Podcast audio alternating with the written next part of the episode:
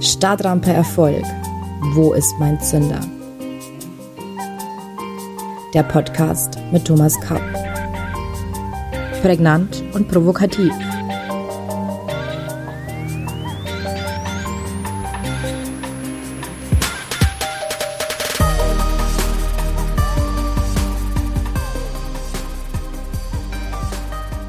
Herzlich willkommen zu unserer neuen Folge von Stadtrampe Erfolg. Wo ist mein Zünder?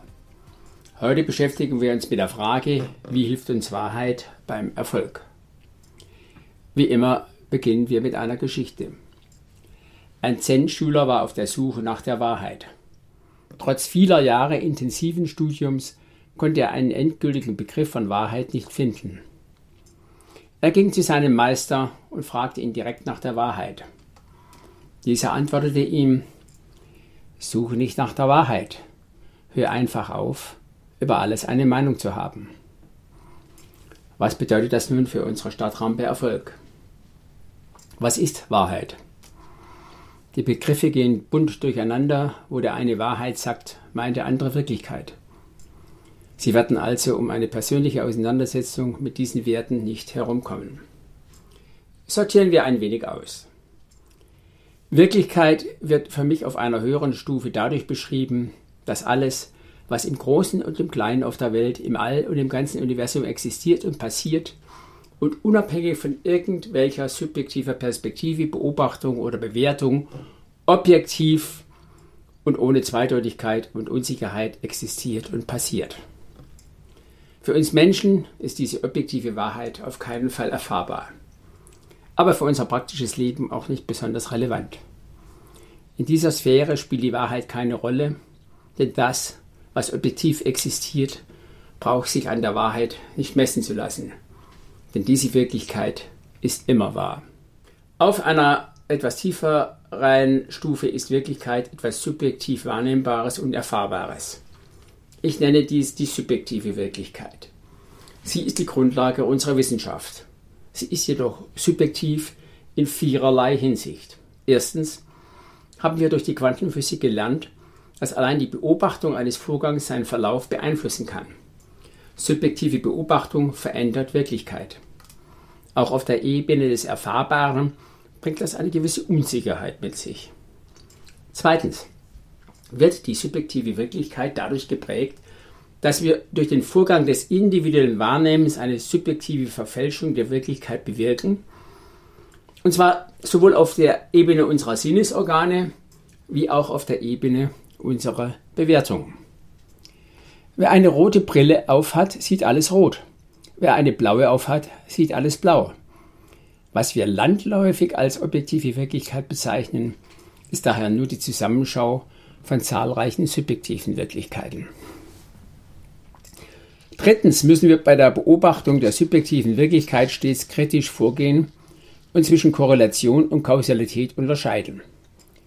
Wir können nur beobachten, dass B auf A folgt, aber nicht, dass A die Folge von B verursacht hat. Wir können sehen, dass ein Apfel vom Baum fällt, aber wir können nicht sehen, dass er wegen der Schwerkraft fällt. Viertens. Entfernen wir Menschen uns in allen Geschmacksfragen, zum Beispiel der Pudding schmeckt gut, und Bewertungsfragen, ich finde das Buch langweilig, ohnehin von einer objektiv nachvollziehbaren Wirklichkeit. All diese unterschiedlichen Wahrnehmungswelten sind in vielen Fällen die Grundlage für eine misslungene Kommunikation, weil jeder in seiner Welt natürlich recht hat und gar nicht verstehen kann, dass ein anderer einen bestimmten Sachverhalt völlig anders wahrnimmt bzw. bewertet. Es ist uns häufig ein Rätsel, warum andere Menschen unsere subjektive Wirklichkeit ganz anders sehen und bewerten. Werden wir uns also bewusst, dass die Unterschiede in der Wahrnehmung und Bewertung unserer Welt einen wesentlichen Einfluss auf unsere Kommunikation und Kooperation mit anderen Menschen nimmt. Was ist nun Wahrheit? Wahrheit ist ein menschliches Konstrukt. Wahrheit kommt nur dann ins Spiel, wenn wir die Übereinstimmung einer Aussage, einer Behauptung, einer Theorie mit einer Tatsache, einem Sachverhalt oder der uns zugänglichen subjektiven Wirklichkeit prüfen. Die Natur und das Universum brauchen keine Wahrheit, sie existieren einfach. Damit wird Wahrheit für uns Menschen zu einer nicht einfachen Angelegenheit, weil sowohl unsere Aussagen als auch unsere subjektiv wahrgenommenen Wirklichkeiten von Unschärfen geprägt sind. Das soll uns jedoch nicht veranlassen, der Wahrheit keine Bedeutung für unser Leben beizumessen. Wir sollten aber mit Wahrheiten behutsam umgehen, uns selbst und anderen gegenüber. Denn manchmal können wir uns auch irren.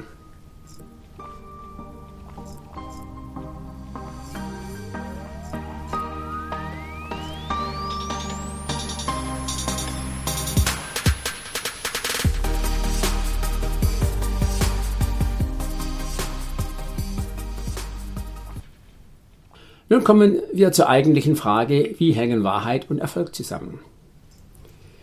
Wahrheit bedeutet, Realitäten anzuerkennen. Was ist, ist und was nicht ist, ist nicht. Del Carnegie berichtete in seinem Buch Sorge dich nicht, lebe von einer zerfallenen Kirche in Amsterdam, welche in Flämisch die Inschrift trug, so ist es, es kann nicht anders sein. Zitat Ende. Diesen kraftvollen Satz sollten Sie verinnerlichen, und zwar insbesondere für alle Fälle, in denen es nicht gut läuft. Die Realität kann hart sein. Doch noch härter ist es, wenn wir sie verleugnen. So ist es. Es kann nicht anders sein.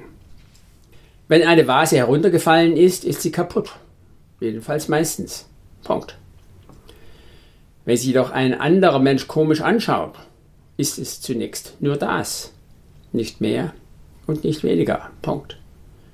Wie Sie all diese Fälle dann individuell bewerten, ist eine völlig andere Sache. Wir sollten also die Realität anerkennen, aber auch nicht mehr. Alle unsere Bewertungen sind willkürlich. Vielfach lassen wir uns jedoch, insbesondere auch von unserem Weckeraffen, verleiten, unsere Bewertungen als Realität zu betrachten. Das ist fatal, weil es die Realität verzerrt und damit unsere Handlungsmöglichkeiten beschränkt. Die Akzeptanz der Realität ist Selbstermächtigung.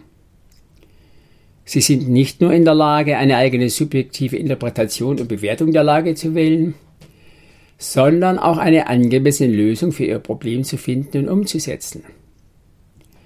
Mit dieser Vorgehensweise ist das Fundament für eine Verbesserung und langfristig für Erfolg gelegt. Erst wenn wir ehrlich unsere Schwächen, Niederlagen und Schatten akzeptieren, können wir Konsequenzen ziehen, daran arbeiten und uns verbessern. Was sind nun die Vorteile der Wahrheit? Wahrheit und Ehrlichkeit erlauben uns, geradlinig zu sein bzw. zu werden. Wahrheit reduziert die Komplexität in ihrem Leben, wenn sie sagen, was sie denken, tun, was sie sagen und sind, was sie tun. Sagen Sie, was Sie denken, tun Sie, was Sie sagen und sind Sie, was Sie tun. Sie sparen damit eine immense Energie, die Sie sonst in Vertuschungsaktionen aller Art stecken müssen. Wenn Sie eine Lüge in die Welt setzen, müssen Sie viel Energie aufbringen, diese auf Dauer glaubwürdig aufrechtzuerhalten, weil die wirkliche Welt immer gegen Sie spielt. Schlimmer noch, wenn Sie verschiedene Versionen eines Vorfalls erzählen Sie müssen dann nicht nur in Erinnerung behalten, wem Sie was erzählt haben, sondern auch dafür sorgen, dass sich bestimmte Adressaten zu diesem Thema nie untereinander austauschen.